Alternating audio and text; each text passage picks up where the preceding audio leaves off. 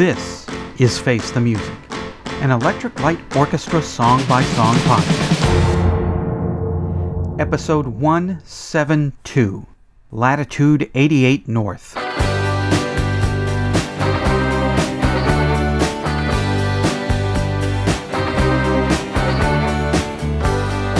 Iceman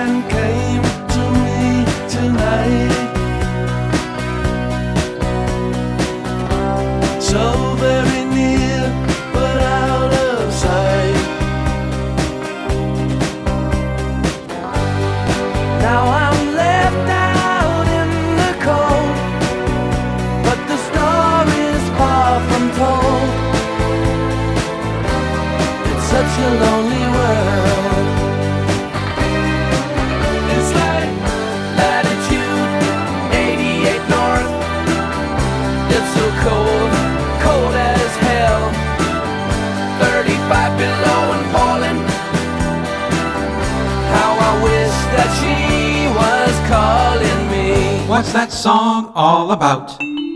Recording for Latitude 88 North began at Musicland Studios in Germany in 1977. It was abandoned and left untouched for decades.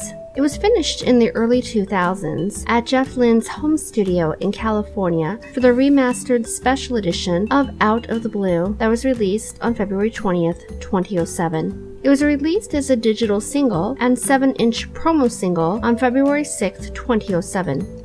In the liner notes for the remastered Out of the Blue, Jeff Lynne wrote, When I first sang the Latitude 88 North words, Richard thought it sounded like a travel documentary. He was right. It was all frozen wastes and howling winds.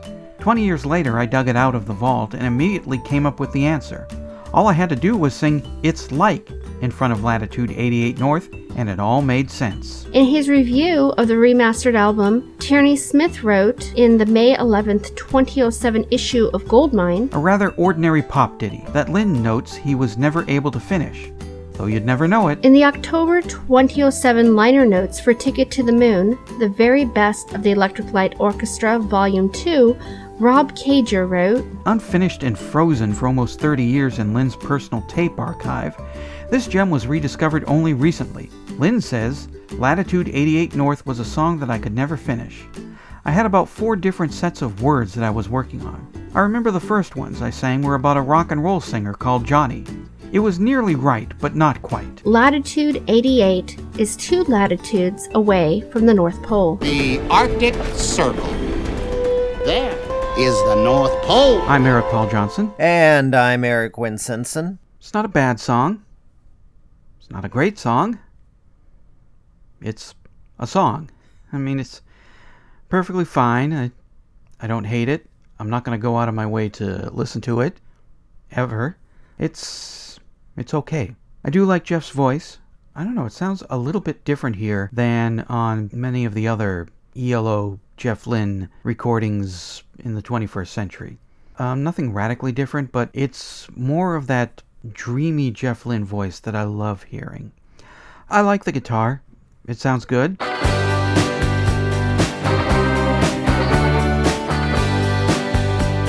At first, although by the time you get to the first chorus, it's kinda pretty much run its course for me, and this is pretty much just another version of a Wilburys Volume 3 B side. The opening guitar kind of reminds me of a couple of songs from the first Wilburys album Heading for the Light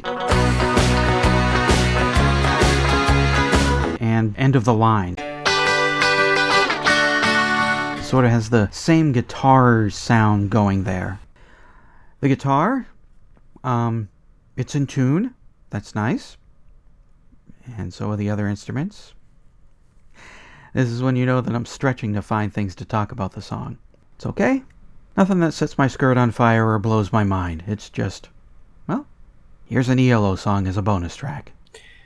Definitely nothing that would convince me to buy a re release of Out of the Blue, which is not an album I love in the first place. So you're not really giving me too much to really want to have to buy it, especially since I'm sure I could find the promo single someplace if I really, really desperately needed to find the song. Same with Surrender. I can get, there's a promo somewhere out there floating around of that song too. And even easier, digital downloads.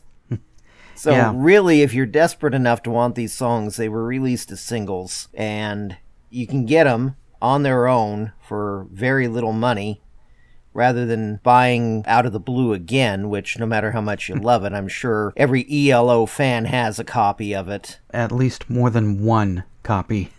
Right. There's somebody on one of the ELO Facebook groups that has a wall of different pressings. So, yeah, there are people who like it a real lot. Yeah, I'm satisfied with my original US copy with the poster in it. Yeah, me, I have the UA copy, I have the CD, and I probably have another copy on, on record. I think I have a blue vinyl one. Been a long time since I looked. But yeah, I think the only reason I'd buy the Out of the Blue remaster is just to have a complete collection and for the quick and the daft. So far, I'm not really seeing a reason to buy Out of the Blue again, other than for those two reasons. Yeah, and that's about what I feel about the song is we're not looking at indispensable stuff like some of the stuff that's shown up on some of the other albums. We're just talking about more stuff that I would have probably just went, ah, it's another song if it had actually been finished and released on Out of the Blue. I guess what he did is he just added two words to it. Instead of just latitude 88 north, he changed it to it's like latitude 88 north. and ah, there, that's what was missing. No. What was missing is some life to the song and some actual spark to it. I mean, I think there's more than just one reason why it was left off the album. Yeah, and I guess I don't know if it's me, and this is just because how I am.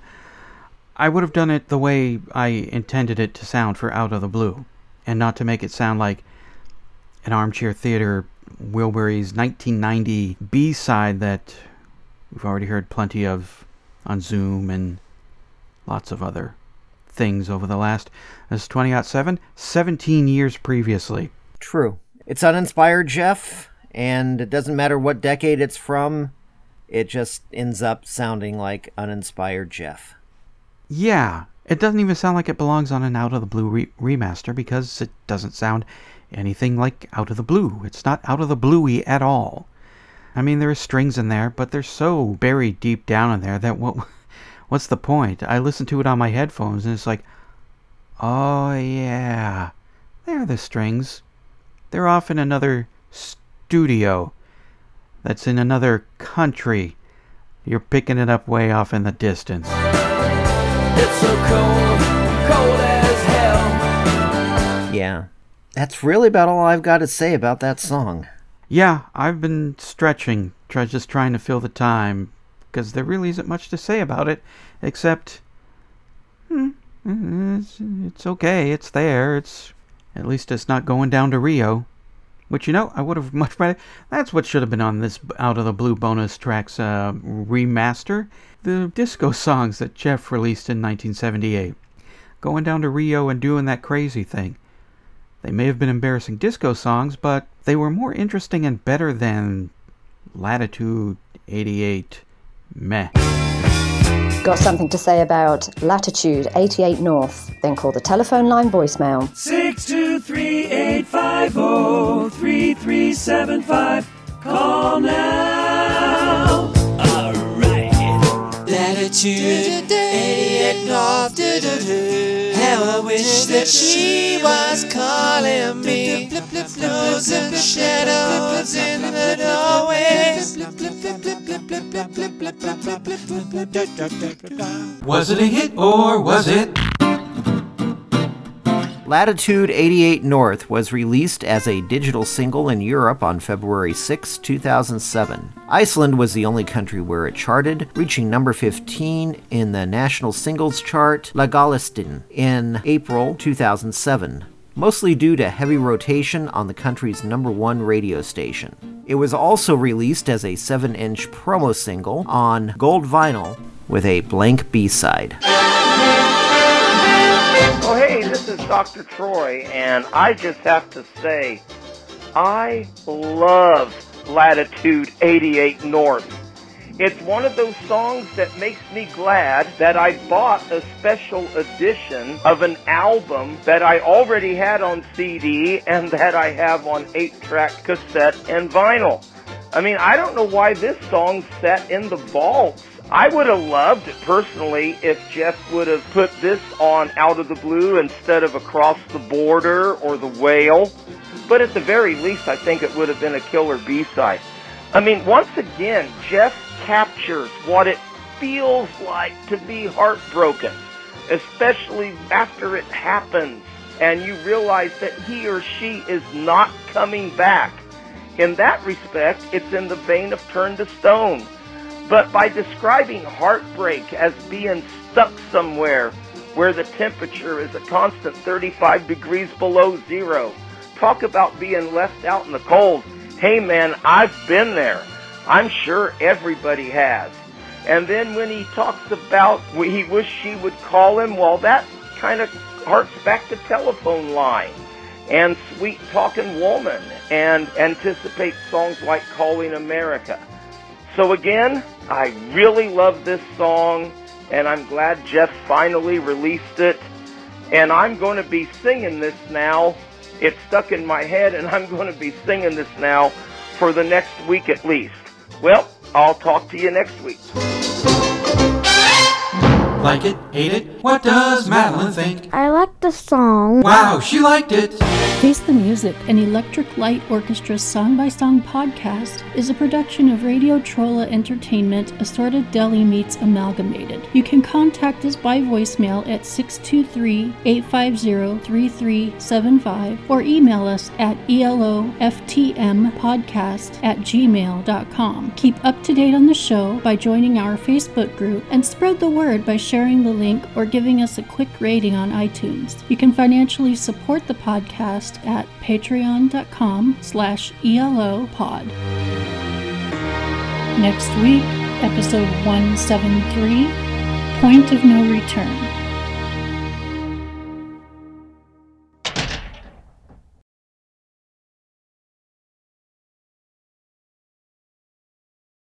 I absolutely love this song. It's one of my favourite ELO songs. I just love it. Chan. Chan.